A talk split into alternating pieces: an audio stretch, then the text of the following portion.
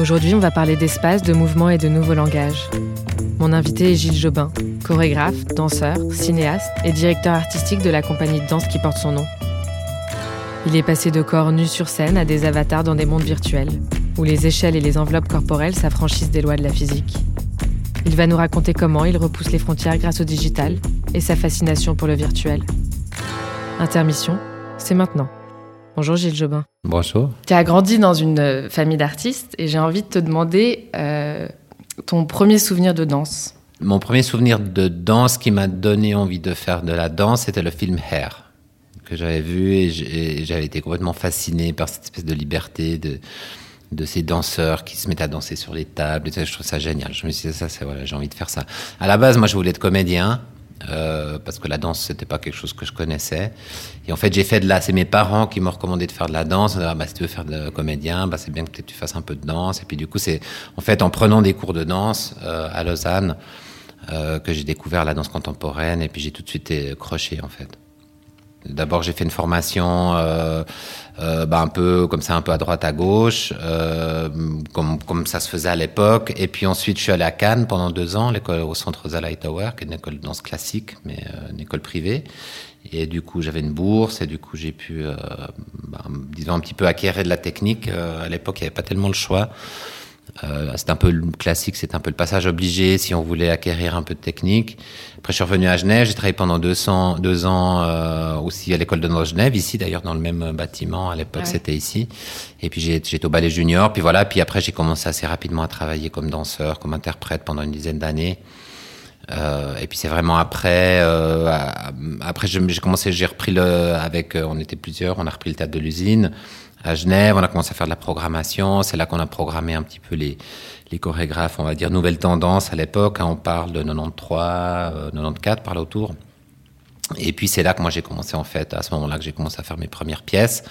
Et puis j'ai rencontré euh, Larry Bott, on, est parti, je suis parti avec elle, euh, habiter avec elle en fait à Madrid.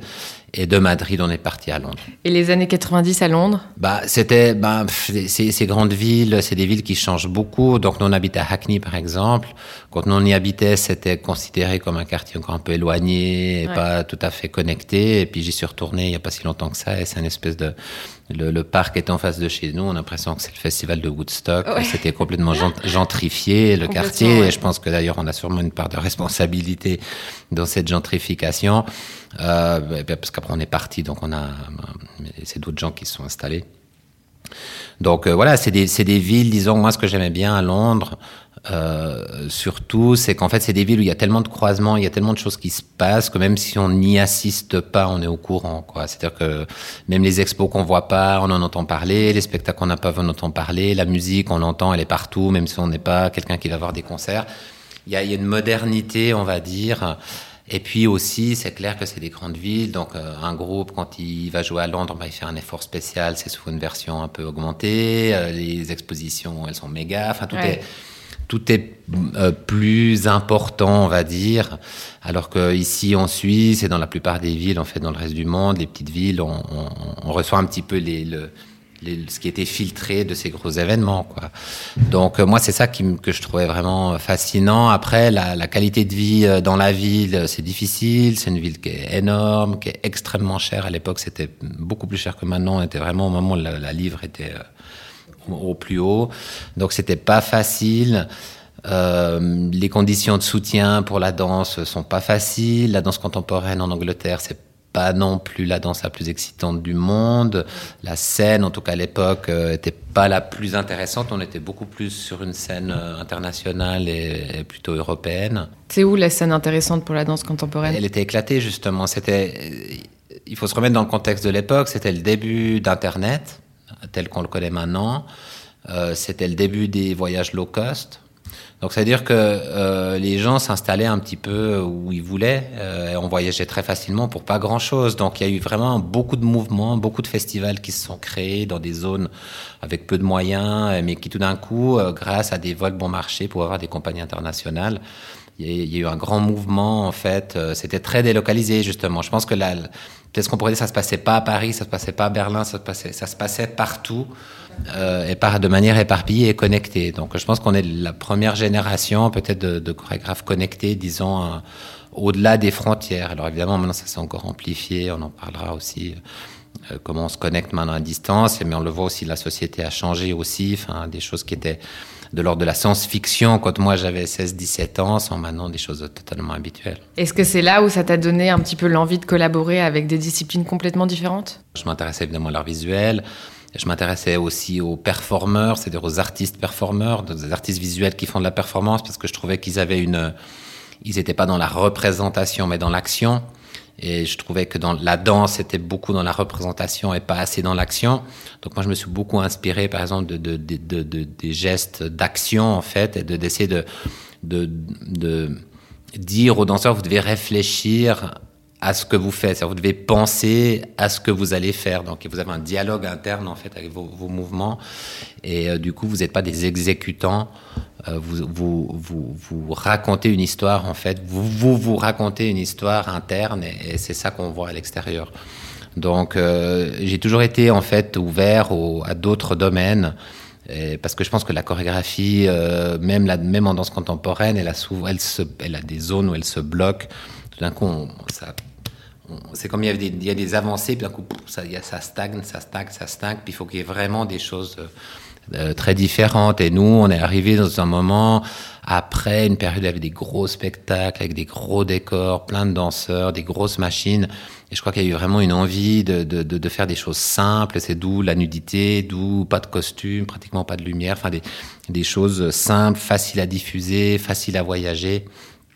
Euh, et puis aussi remettre en question la, notion de mouvement, c'est-à-dire de dire le mouvement, c'est pas forcément euh, la virtuosité. Le mouvement, c'est peut-être simplement un corps qui respire, il est en mouvement. Euh, un corps qui réfléchit, c'est un corps en mouvement. On veut voir des corps pensants, on veut pas voir des corps exécutants.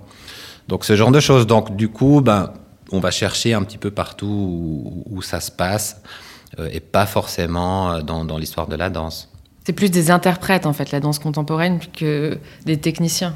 Non, les danseurs euh, classiques aussi sont des interprètes, mais si tu sais, comme un danseur, c'est la même différence qu'un un musicien classique, un musicien rock. Euh, C'est-à-dire que souvent, bah, les musiciens rock, enfin les groupes en tout cas, ils font partie du groupe, ils, sont, ils, sont, ils créent leur propre partition, on va dire. Donc je pense que les interprètes en danse contemporaine sont effectivement sont plus participatifs dans la fabrication de leur partition. Euh, qu'elles soient improvisées ou pas, ou réglées. Enfin, euh, on peut pas parler de manière générale parce qu'il y a autant de variantes et de méthodes de travail, mais disons, globalement, on peut dire qu'effectivement, les danseurs contemporains sont plus impliqués dans le processus créatif. Bah justement, la part de liberté que tu donnes à tes danseurs dans ce processus créatif, c'est vous construisez ensemble la partition? C'est vrai que pendant longtemps, j'ai utilisé, encore maintenant, j'utilise des systèmes, c'est presque comme des c'est comme presque des règles du jeu en fait. Donc euh, je, vais je vais, je, vais enseigner à l'équipe et aux danseurs les principes, et puis ensuite c'est eux qui vont jouer avec le dispositif. C'est un peu comme le, football. Le football, c'est un jeu finalement très simple, avec une douzaine de règles. Euh, une fois qu'on a compris qu'il ne faut pas prendre la balle avec les mains puis taper avec le ballon, c'est bon, on peut jouer après plus ou moins bien, euh, suivant notre niveau et notre organisation. Mais disons, en gros, euh, on peut pas dire que le football, le football c'est pas de l'improvisation, mais il, faut être réactif et créatif euh, sur le moment et dans l'action, dans un cadre prédéfini. Donc je pense que la danse, euh, c'est pas moi qui l'ai inventé, hein, ça c'est vraiment des, techniques postmodernes de composition euh, qui existent. moi je les ai adaptées, disons, à ma, sauce et à ma compréhension ton expérience au CERN, où justement vous avez l'art et la science que vous avez réunis dans un milieu complètement pluridisciplinaire. Et après 2015, euh, c'est quand tu prends le virage vers le digital. Donc c'était une résidence au CERN de, quatre mois. Euh, qui était sur concours, donc j'ai voilà, c'est moi qui ai été choisi pour euh, faire ça. Donc du coup, pour moi, c'était vraiment très très important. pas tant pas seulement en termes de résultats, on, a fait une pièce après qui s'appelle Quantum, qui a beaucoup diffusé, qui a eu pas mal de succès, mais c'est pas tellement ça la question.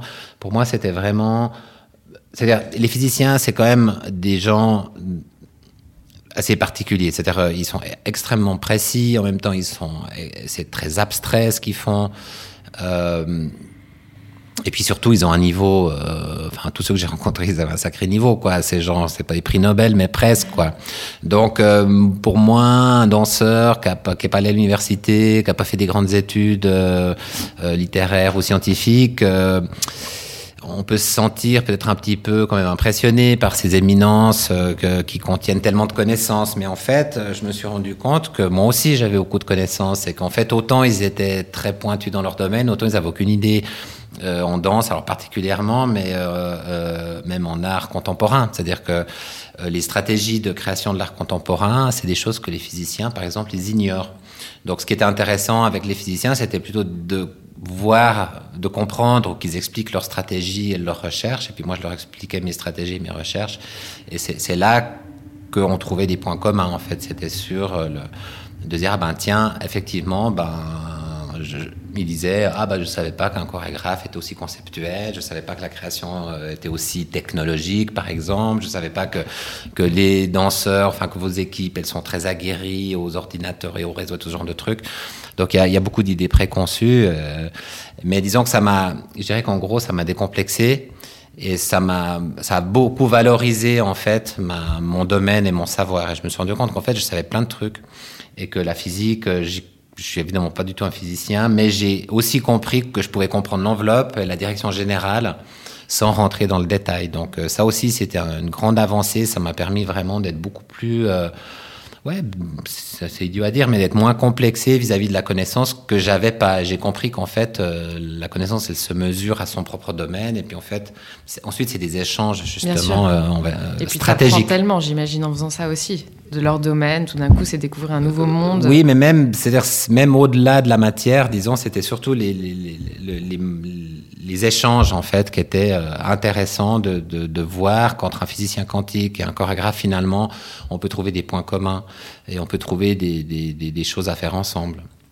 Donc ça, ça m'a beaucoup ouvert et du coup, euh, euh, c'est en 2016 que j'ai la, la résidence est en 2012, je crois. Mm-hmm.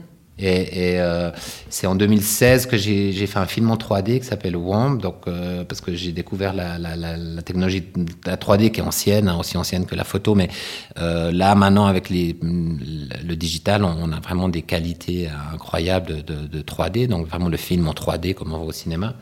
Donc j'ai fait un film en 3D, et puis pendant que je faisais ce film en 3D, c'est là que j'ai découvert la capture de mouvement, parce qu'il y avait un studio aussi à Genève, donc je suis allé euh, voir ce que c'était, j'étais vraiment assez surpris par euh, ce qu'on pouvait faire, la, la, la, la, capacité de capter le mouvement, de le reproduire en temps réel, ensuite de l'intégrer et de pouvoir mettre des casques VR et voir un vrai personnage à taille réelle danser dans un vrai espace et pouvoir se déplacer.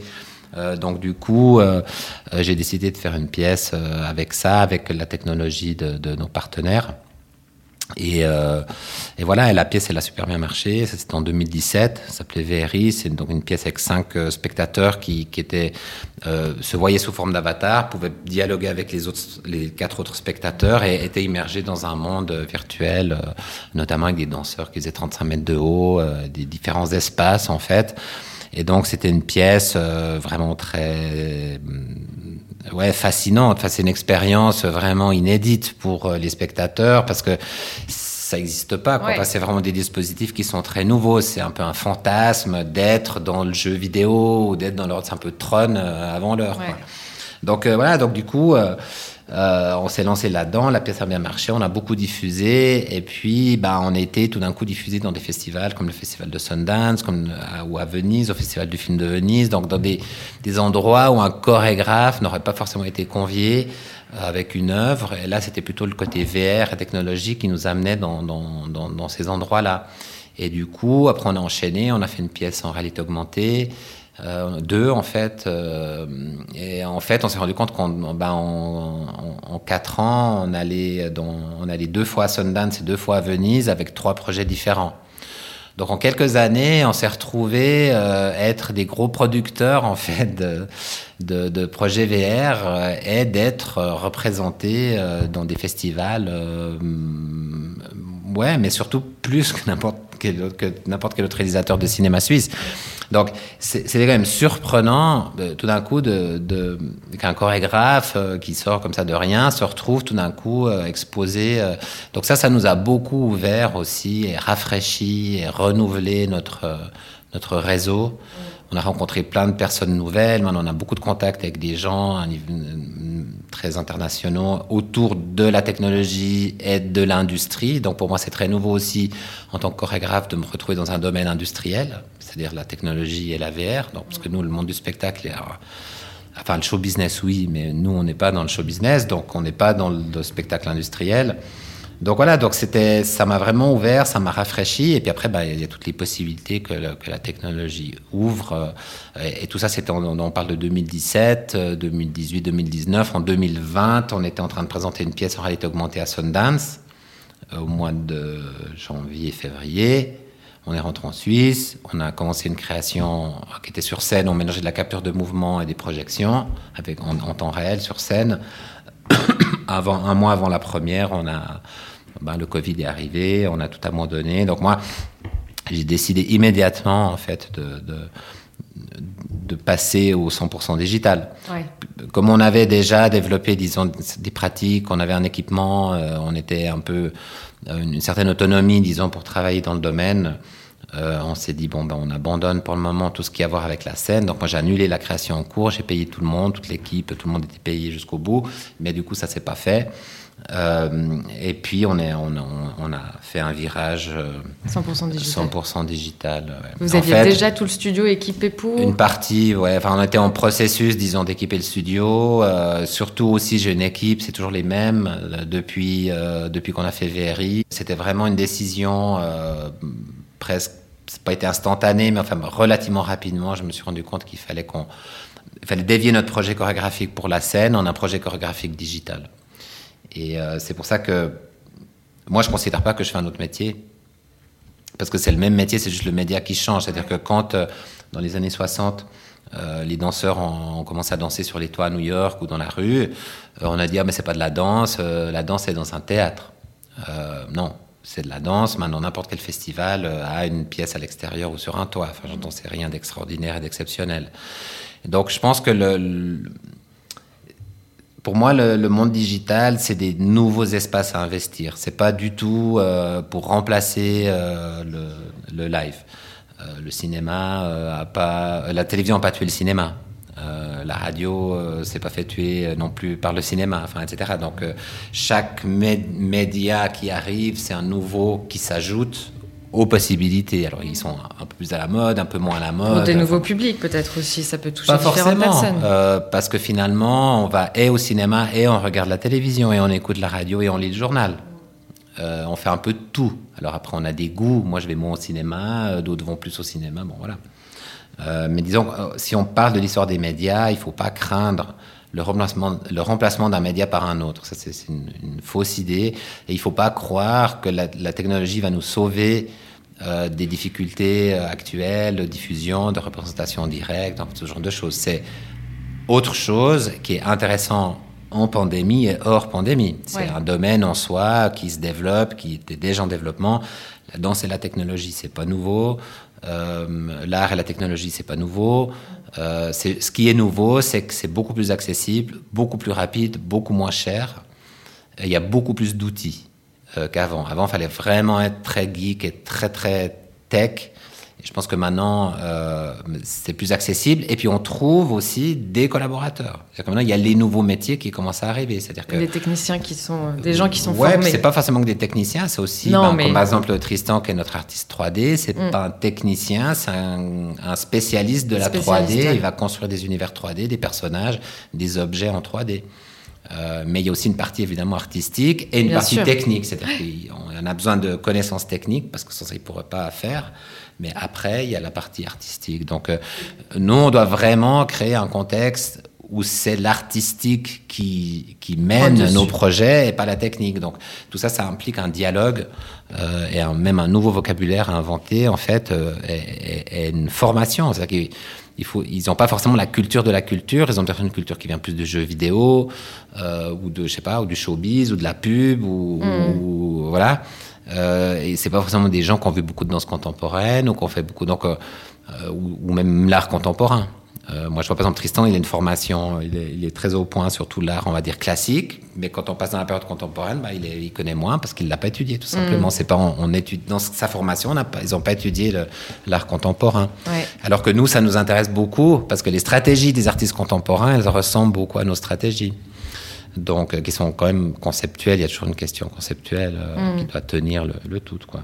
Mais c'est ça qui est intéressant en fait, et, et ça, ça nous permet d'évoluer. On a l'impression que tu t'éclates en fait en créant ces nouveaux espaces. Il y a quelque Alors on chose, il y a une liberté ouais, totale. c'est vrai qu'il y a quelque chose d'assez fascinant et d'assez euh, excitant. euh, euh, presque magique quoi. Après, le, pour nous, vraiment, on est passé comment à un niveau supérieur, c'est quand on a commencé à connecter à distance. Alors ça, c'est vraiment, euh, c'est à connecter des danseurs qui sont, euh, on fait de la capture de mouvement d'un danseur à distance et on, le- on réunit des danseurs qui sont dans différents endroits dans le monde dans un même espace virtuel Mais en temps réel. en temps réel. Donc ça, pour nous, c'était une énorme avancée quand on a commencé à tester ce genre de, de technologie. Enfin, on, plus que tester, on a dû carrément la développer. Et ça, ça nous ouvre des possibilités euh, surprenantes de collaboration. Euh, par exemple, euh, bon, j'ai une équipe là maintenant. On a, on a fait un spectacle pour le Festival de Venise où il y a une danseuse qui est à Bangalore, une danseuse qui est à Melbourne et trois danseurs qui sont ici à Genève et ils dansent ensemble les cinq dans le spectacle. Les personnes, se, enfin, les gens le savent, mais c'est pas, ça se voit pas. Enfin.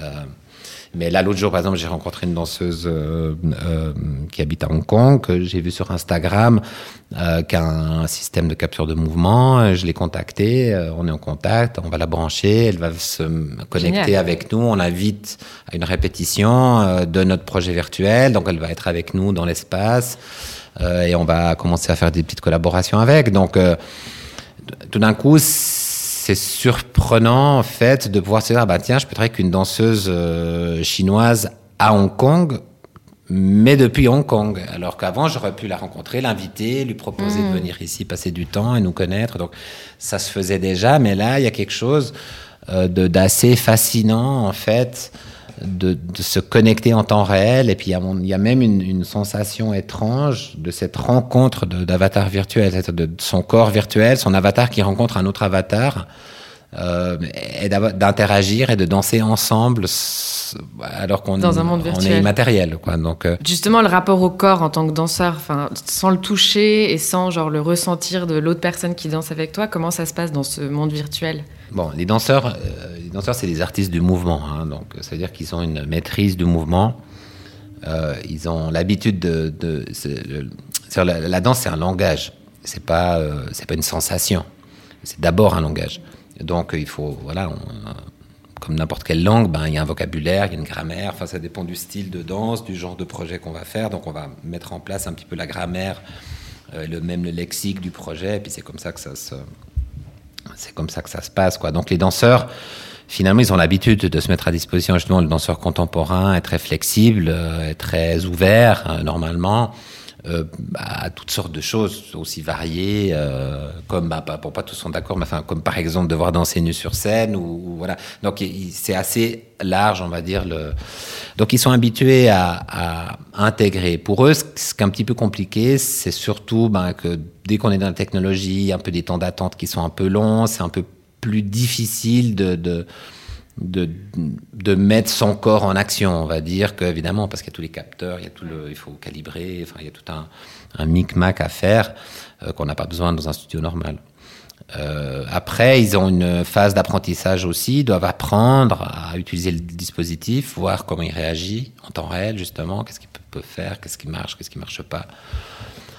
Mais finalement, ils- comment dire, ils considèrent la tâche pour ce qu'elle est. C'est-à-dire, si les danseurs, et surtout moi, la manière dont je dirige ma danse, elle est très euh, task-based. Donc, c'est des tâches à accomplir. Donc, euh, on explique ce qu'il faut faire et puis après, c'est eux qui font.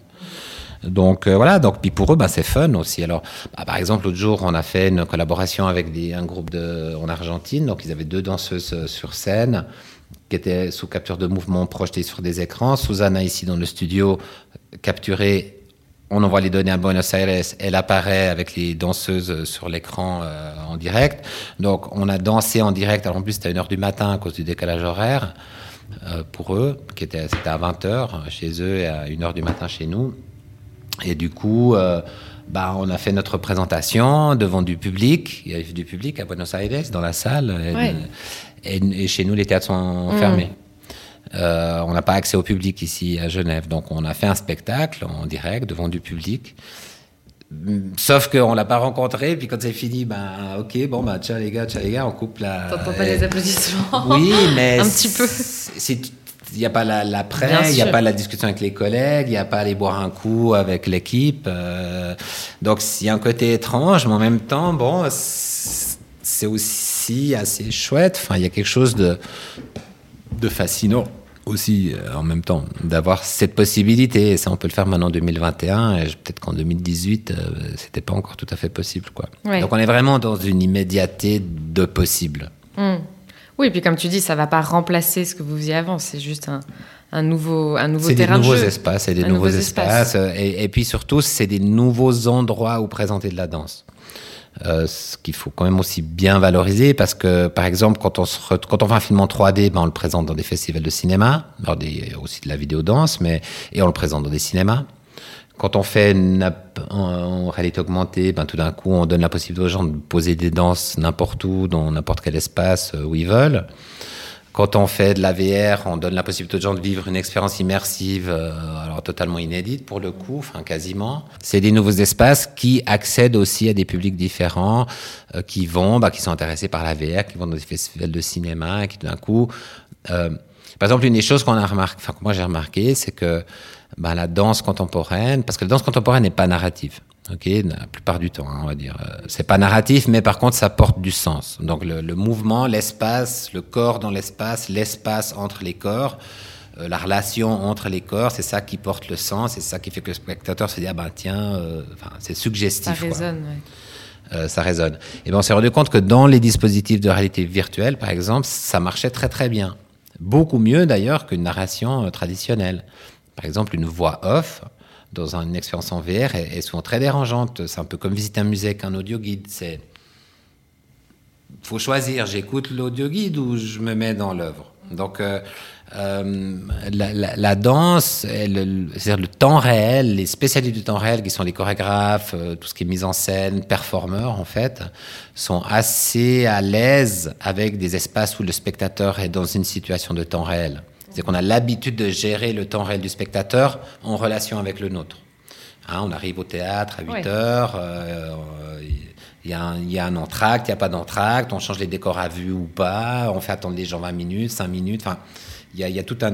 On, nous, on rentre dans la salle, les acteurs sont en jeu ou pas. Euh, on fait un noir, on ouvre le rideau, on ferme le rideau. Enfin, tout ça, c'est des, des, toutes sortes d'éléments. au même moment les mêmes choses. Oui, mais c'est surtout des éléments que nous on utilise en tant que, que directeur euh, ou directrice de, de, projet. On, choisit, c'est nos outils. Ben, de dire on fait un entracte, on fait pas d'entracte, on change à vue, on change pas à vue, c'est une pièce de 55 minutes, c'est une pièce de 3 heures, on va pas la gérer la même chose. Mhm.